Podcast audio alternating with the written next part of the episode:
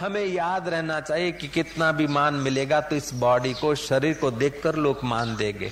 और शरीर को कितना भी तुमने मान से सजाया, अंत में देखो मृत्यु आकर इसका अपमान कर देगी। डेकलू फाटी जाए मोड़ुआ शब हो जाने पर कितना अपमान होता है। लोग बांधते रस्सों से, जिसको मान दिलाए उसको तो रस्सों से बाँध कर अर्थी पर शमशान यात्रा ले जाना है। ये मन को हम याद दिलाएँ। और फिर उसके ऊपर लकड़े रखे जाएँगे और आग दी जाएगी जिसके मान के लिए हम परेशान हो रहे जयराम जी तो कहना पड़ेगा ना? श्री राम। वे वही वे वही, ऐसा बराबर रखना चाहिए। लड़के की शादी अमुक जगह पे होनी चाहिए, लड़की की शादी अमुक जगह पे जानी चाहिए। घर का डेकोरेशन ऐसा होना चाहिए ऐसा मकान होना चाहिए, इस लत्ते में होना चाहिए, ये होना चाहिए, वो होना चाहिए। हम कितना कितना करते हैं, क्यों? मोभो। मान उससे आधा अगर परमात्मा पाने के लिए कोशिश की जाए तो? महाराज, ये ब्रह्म विद्या ऐसी है कि ठिंगने शरीर में, टेढ़ी टांगों में और काले चेहरे में अगर ब्रह्म विद्या आती है तो महाराज, बड़े बड़े विशाल, बाहु विशाल, काय विशाल राज्य के मालिक, जनक जैसे भी उनके चरणों में नतमस्तक हो जाते हैं और साधु संत भी उनके गीत गाते रहते हैं। ये ब्रह्म विद्या ऐसी है अध्यात्म विद्या अष्टावक्र मुनि शरीर में आठ वाक थे। काली काया टेढ़ा मेढ़ा शरीर, ठिंगना शरीर, बारह वर्ष की उम्र। लेकिन ब्रह्म विद्या है तो सुशोभनीय मज़े की बात है कि लोग अपना ड्राइंग रूम गंदा रखना नहीं चाहते अपना बाथरूम गंदा रखना नहीं चाहते, रसोड़ा गंदा रखना नहीं चाहते लेकिन इन इच्छाओं, वासनाओं से अंतकरण गंदा हो रहा है, उसका ख्याल भी नहीं करते कितने समझदार लोग। हाँ हाँ सबकी करना, लेकिन गली अपनी नहीं करना चाहिए। जैसे लोभी ग्राहक से हाँ हाँ करेगा, साहब से हाँ करेगा, हूँ हूँ करेगा, लेकिन कुछ भी पैसे की बचत होती है कि नहीं?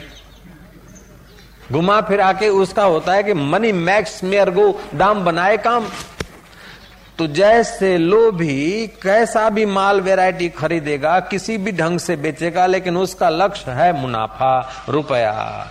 ऐसे ही साधक का लक्ष्य होना चाहिए कि अचलता, परिस्थितियों के वावे जोड़े हमारे चित्त को चलित न कर दे, इसलिए वो दक्ष रहे। सुख भी आ जाए तो दक्ष रहे, दुख भी आ जाए तो दक्ष रहे। एक लॉजिकल सिद्धांत है, वैदिक सिद्धांत है कि आप जितने अंश में अपने अंतर्यामी के करीब होते हो, जाने अनजाने, उतना जगत की चीज़ें तुम्हारे तरफ़ खींचकर आती है। और जो आपने जगत की चीज़ों का, जगत के संबंधों का अवलंबन लिया और अपने आप से दूर चले गए, उतनी जगत की चीज़ें आपका त्याग कर देती जैसे लोहा का टुकड़ा लोहे चुंबक से चिपका है तो छोटे छोटे लोहो के कण उसको चिपक जाएँगे।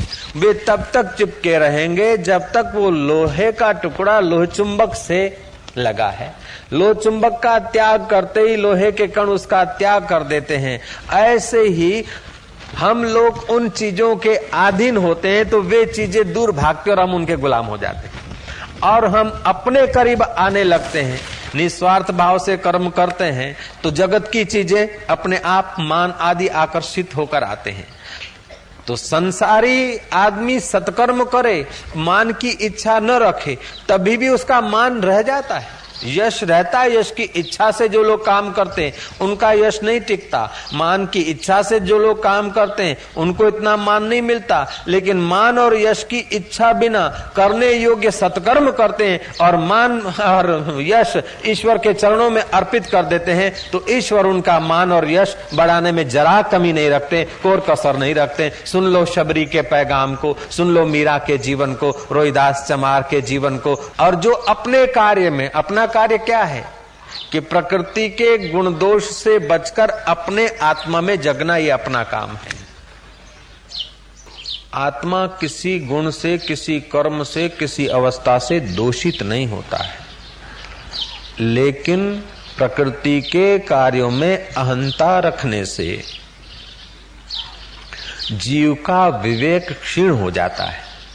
इसलिए वो अपने आत्म स्वभाव का अनुभव नहीं कर सकता है।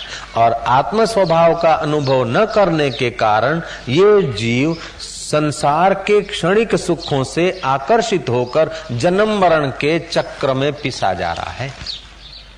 उसको निज का सुख बिचारे को नहीं मिला, उसलिए इच्छा वासनाओं के सुख के पीछे इसने करोड़ों जन्म बिता दिए। है तो इतना सुख स्वरूप, इतना शांत स्वरूप, इतना आनंद स्वरूप है कि उसका वर्णन नहीं किया जा सकता। लेकिन उसको अपना स्वभाव का पता नहीं चला तो प्रकृति के गुणों में अहंता ममता करने से ये जीव दुख का भागी हो गया।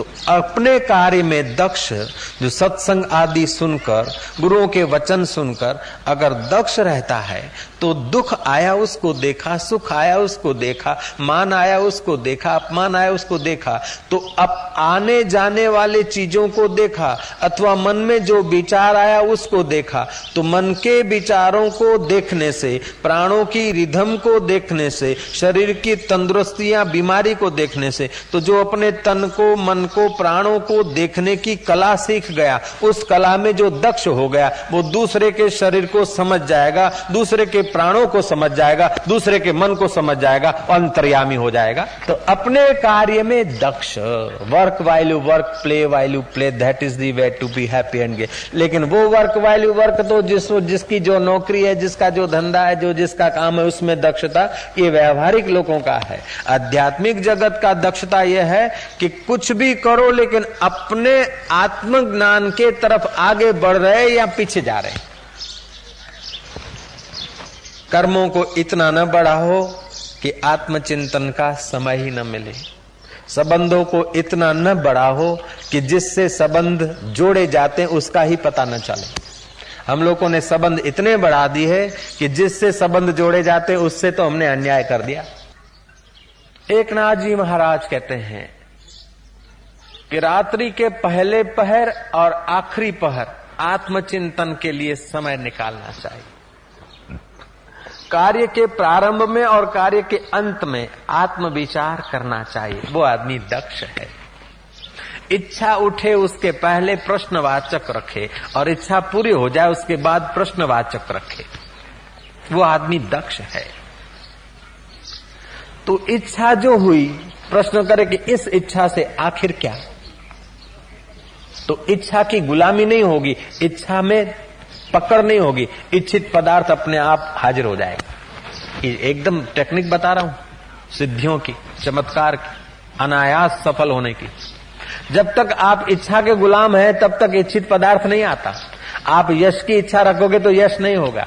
मान की इच्छा रखोगे तो मान नहीं मिलेगा। मान की इच्छा को अंदर से सचमुच में निकालने से मान होने लगेगा। यश की इच्छा हटने से यश होने लगेगा। धन की इच्छा हटने से धन अपने आप आपका पीछा करेगा। ऐसे सैकड़ों लोगों को मैं जानता हूँ, जिस समय उनको धन की तीव्र इच्छा थी, उस समय उनको रोजी रोटी कमाना परिश्रम लगता था। जब आध्यात्मिक रास्ते गए और धन की इच्छा ने करवट ले ली, भगवत इच्छा में तो धन उनके पीछे आदू खा के पड़ा। ऐसे कई लोगों को मैं जानता हूँ। तो मान की इच्छा छोड़ते, और उसका मतलब ये नहीं कि चलो हम मान की इच्छा नहीं करते तो देखे कौन मान देता है। तो तो मान की इच्छा है। भीतर से सचमुच में मान की इच्छा हटने से मान मिलेगा। सुख की इच्छा हटने से परम सुख के द्वार खुल जाएँगे। ममता जो है देह में अहंता होती है और देह के संबंधियों में ममता होती है।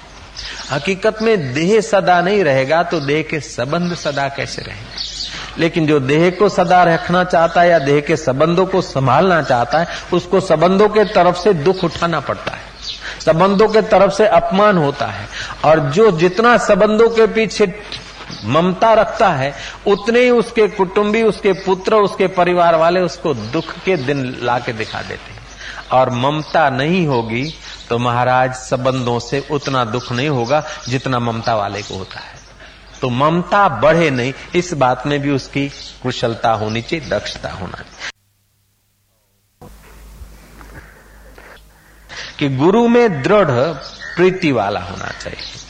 तो जैसे हम अपने प्राणों को प्यार करते हैं, अपने देह को प्यार करते हैं, अपनी मैं को प्यार करते हैं, ऐसे ही गुरु की मैं को अगर प्यार करने लागे तो अपनी मैं गुरु के रूप में बदल जाती। गुरु में दृढ़ प्रीति वाला।